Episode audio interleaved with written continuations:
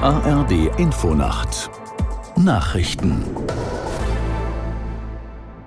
um 4 Uhr mit Wolfgang Berger. Nach dem tödlichen Schusswaffenangriff an der Karls-Universität in Prag laufen die Ermittlungen zum Motiv des mutmaßlichen Täters weiter. Der 24-jährige Student soll in der Philosophischen Fakultät 14 Menschen und sich selbst getötet haben. Auch für weitere Morde kurz zuvor soll er verantwortlich sein. In Prag fasst Marianne Allweis die Reaktionen auf die Tat zusammen. Die tschechische Regierung ist zu einer Sondersitzung zusammengekommen. Der Präsident Petr Pavel hat seinen Staatsbesuch in Frankreich abgebrochen und ist früher zurückgereist. Er und viele weitere Vertreter des tschechischen Staates haben ihr Entsetzen und auch ihr Mitgefühl ausgedrückt.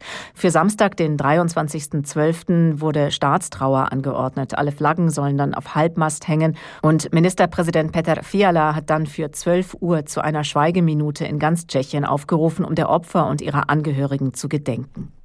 Wegen des Sturmtiefs Soltan ist es in Deutschland zu zahlreichen Feuerwehreinsätzen gekommen. Unter anderem stürzten Bäume auf Straßen und Bahngleise. Aus der Nachrichtenredaktion Felix Tenbaum.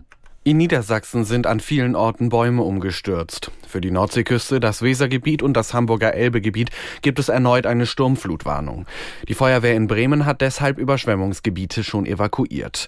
Der Fährverkehr vor allem zu den Nordseeinseln ist eingestellt. An der Ostseeküste wurde etwa die Fehmarnsundbrücke gesperrt. Auch in Nordrhein-Westfalen musste die Feuerwehr zu zahlreichen Einsätzen ausrücken. Auf den Bahnstrecken wird es auch heute in vielen Regionen noch Einschränkungen geben. Außerdem könnte der Wind noch mal ordentlich auffrischen.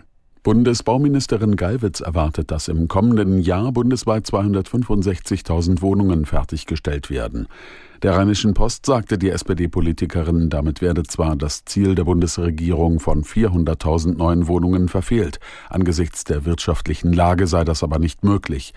Dass weniger Wohneinheiten fertiggestellt werden als geplant, hängt unter anderem an gestiegenen Zinsen und erhöhten Bau- und Materialkosten. Der UN-Sicherheitsrat hat die Abstimmung über eine Resolution für mehr humanitäre Hilfe für den Gazastreifen verschoben. Übereinstimmenden Berichten zufolge soll sie in der kommenden Nacht deutscher Zeit stattfinden.